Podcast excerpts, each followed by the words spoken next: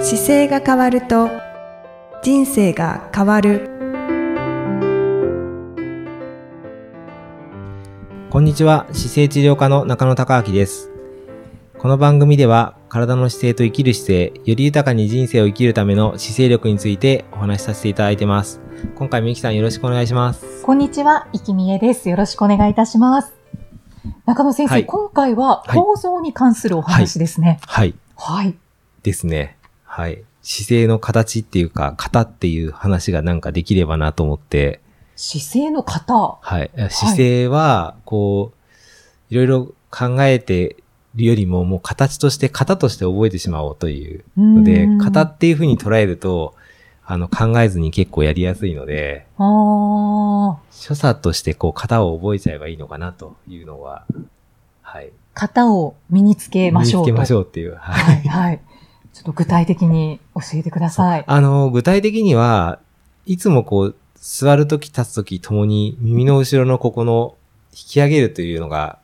姿勢を正すときの形としてはすごく大事なんでう、んうん、おっしゃそってますね。そう、それをいつも引き上げるようにこう使っていただくと、はい。姿勢が正しい位置に持ってこれるので、うんうん座った時も立った時もこういつも右の後ろを引き上げましょうというこれは確かに型ですね。方ですね。 これだけを考えれば、はいなんか自然と、こう、上の方にはい。身長が伸びていくというか、そそううですそうですでいう気持ちになりますね。それをもう考えずに座った時いつも引き上げる、はい。立った時も引き上げるっていう風に型として収めれば、うんうんこう綺麗にどこでもできるという。はい、ははいい。これがまず一つそうそのうポイン。ト。それがポイントですね。あと、所作を行う時に多くの場合忘れがちなところがあって、ちょうどその着物をしてる時なんかだとお腹がぐっと締められているので、はい。あの、腰の部分が曲げれなかった状態なので、股関節というのをうまく使って曲げないとはい。曲げれないんですけど、うん通常曲げるときにも、ついつも股関節から曲げれるかどうかっていうのをちょっと意識できると、はい。あの、所作として型はすごく綺麗に決まるので、おー。そうですね。これちょっと意識が必要ですかね。そうなんです。なので、耳の後ろを引き上げることと、股関節をどう動かすかっていう、その二つがお抑えられると、姿勢の型としてはかなり綺麗に決まるので、おー。 はい。改めて意識します。はい。股関節と耳の後ろですね。なので、例えば座るときだったら、えー耳の後ろ引き上げてる状態で立ってるじゃないですか。そこかはら股関節を曲げて座りたいと思うので、お尻を例えば股関節から後ろに下げるような形で、お尻を後ろに下げるとこう、ちょっと若干体がくの字になってきてう、んうんで、そこから膝を曲げて座ると上半身まっすぐのまま座れるので、あーはい。ははいい。そのような座り方として型を覚えてしまうと、綺麗にいつも所作として決まるという。うーん座り方が美しくなりますね。そうですね。痛めないし曲げないし、で、常にお腹にこう意識が入ってる座り方ができるようになってくるんで、はい。はい。その型として使い方をこういつも頭に入れておこうというのが、最近やっぱりこの形が一番わかりやすいなと思ってう。ーん何かきっかけはあったんです か型、型として。いや、それね、あの、あ、そうだなと思った瞬間があって、はい。この間は、あの、あんまりテレビ見ないんですけど、はい。久しぶりにテレビをつけた瞬間に、えー林先生と、あの、俳優の山田孝之さんがこう喋ってるシーンがあったんですよ。おーで、そこで、あの、林先生がいろんな質問をしながら、まあはい山田さんがどういうふうに役を演じてるんですかっていう質問をするところがあって、はい。で、今までこういろんなパターンでいろんな演技をされてきてる中で、あの、か過去の作品がこういろいろ山田さんの作品が並んでて、はい。山田さんが、その過去にやってきた自分の仕事をパッと見たときに、いや、これって共通点が実はあるんですよっていうような内容の話になってきえて、ー。で、林先生が何かた確か聞いたのかなで、やっぱり役に入るときって、その方になりきって喋っ、はや役柄になってくんですよねっていう話を、が出てきたときに、じゃあ、あやっぱりそういう一個の役の設定になりきった状態で入っていくから、その撮影中はいつもそのキャラクターのまま生活するって話が出てきてて、そうなんですね。はい。なんかちょっとキャラクターが例えば、ね、姿勢が悪くて、あの、なんとなくこう生活環境が良くない環境の設定だったら、その環境になった設定の状況で普段の生活を行っていくので、まあ、どんどん、どん姿勢悪くなってきたりと か、ああの、こはいもっていく感じにどんどんなっていくらしいんですけど、はい。で、その、かつてやってきた中で、やっぱり唯一違ったっていうのが、あの、牛島くんっていう、闇うん金うん牛島くんっていう、まあ、漫画があって、はい。ドラマがあったんですけど、あれを、山田さんが演じられた時に、牛島くんだけは自分のその、かつてなりきるっていうパターンにはまらなかったらしいんですよ。へえ。どで、どうしたんですかあの、牛島くんって見たことありますいや、ないですけど、あの、山田孝之さんの代表作ですよね。あの、なんだろう、すごく冷静に取り立てる、あの、まあ、チンピラというか氷菓子の設定の方なんですけど、うんうんあの、ものすごい冷酷なキャラクターなんですけど、まあ、独自のその、メガネをかけたレンズ越しに、独自の世界観で、こう演じられてるんですよね。で、非常にまあ怖くも冷たくも見えるけど、なんか人間深いところもあって、っていう設定がああるんですけど、その人の、やっぱり行動を取るときに、山田さん自身はこの動作、例えば電話を取る動作っていうのが例に上がってて、はい。で、その時に普通に役柄になっただけでは、こう、電話を取るっていうことに対して、どういうふうにしたらいいかっていうのはちょっと分かりにくかったけど、この牛島くんっていう漫画を見た時に、この牛島くんはこの股関節から先に体を倒してきて、おで、ー受話器をこうキャッチして、で、電話を取るっていう動作が、あの、牛島くんの漫画の中で感じた動作だっていうのは、演じる中で感じたみたいで、はい。で、この形として、電話を取るっていう状態って、こう、椅子に座っていて電話を取るときって手伸ばしてきて、受話器取るっていうのは普通のさ作業なんですけど、そうですね。あの、山田さんはこの牛島君を股関節から前に倒してきてから、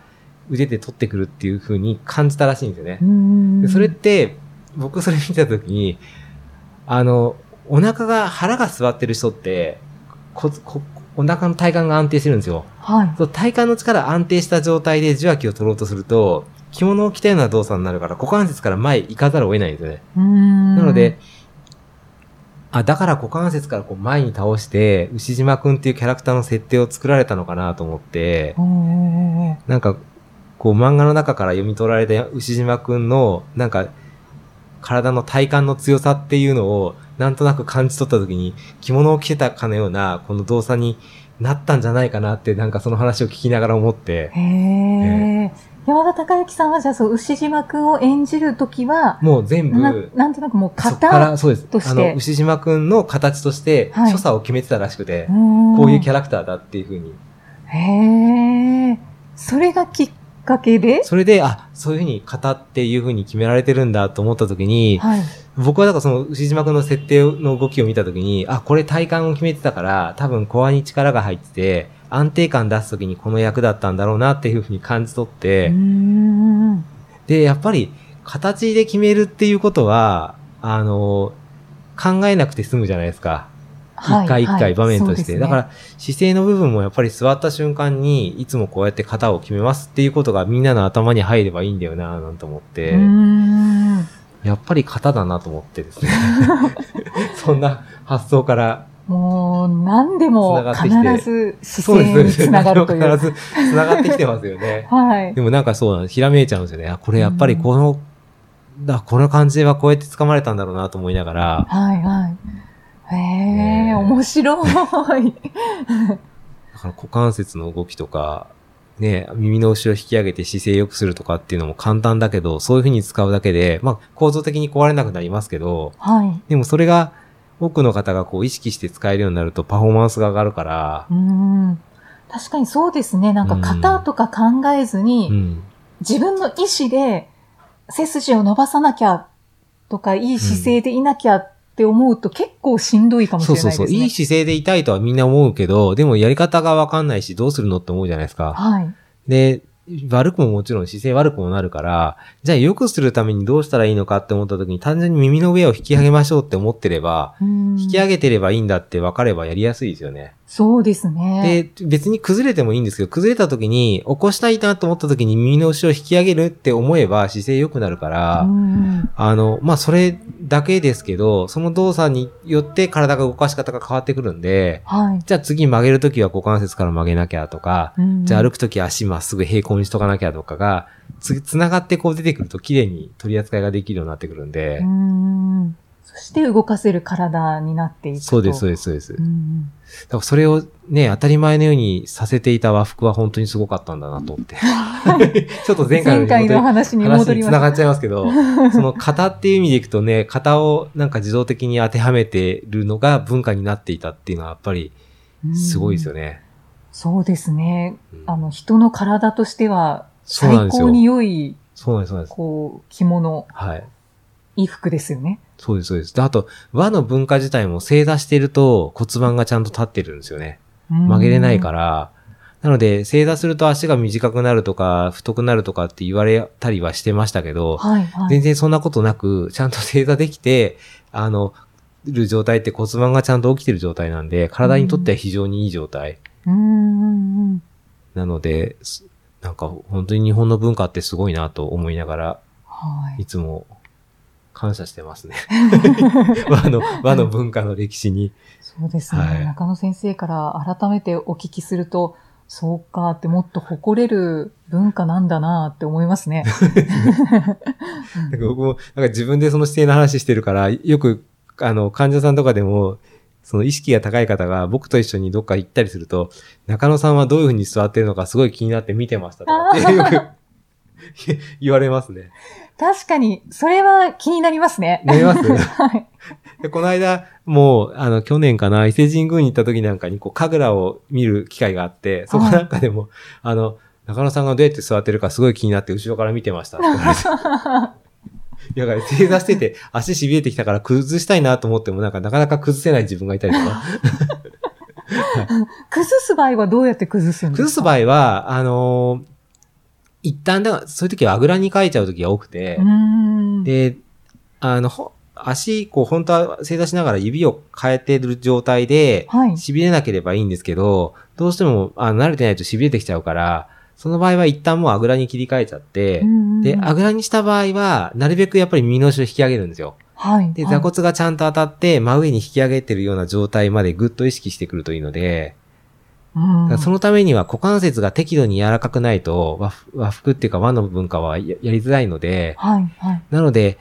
あの、ちょっとトイレなんかも昔って和式だったじゃないですか。そうですだねから。和式のトイレってしゃがむことで股関節うまく使ってたんですよ。おー、和式も、そうなんですよ。 体の使い方をちなゃのんで、と。しゃがんで、ちゃんと、あの、ふ、踏めるような状態になってたからので、あの形ってやっぱすごい理想的なんですよね。へー。なので、その股関節の硬さを硬くしすぎないように、やっぱり股関節柔らかくするためのケアっていうのは、普段の椅子の生活でもすごく大事です ね。うーんうん本当ですね。はい股関節って、そうですね。なかなか柔らかくならないんですよね。でも座ってるか自分らのことでですけど。すよ。座りっぱなしになってる時間がどうしても長くなってきてるのが、あの、生き生まれてから今までの中で長かったからだ,、はいだけなんで、あの、反対側に伸ばす方向をしてみたりとか、あぐらみたいにこう、ヨガのポーズなんかでも足の裏両方合わせて、はい。膝をちょっと外に広げるっていう動作あるじゃないですか。はいああいう動作を結構まめにしながら、体前倒したりとかを少しやっていくと、どんどん変わってくるので、ややっぱ。り動かすのと動かさないので、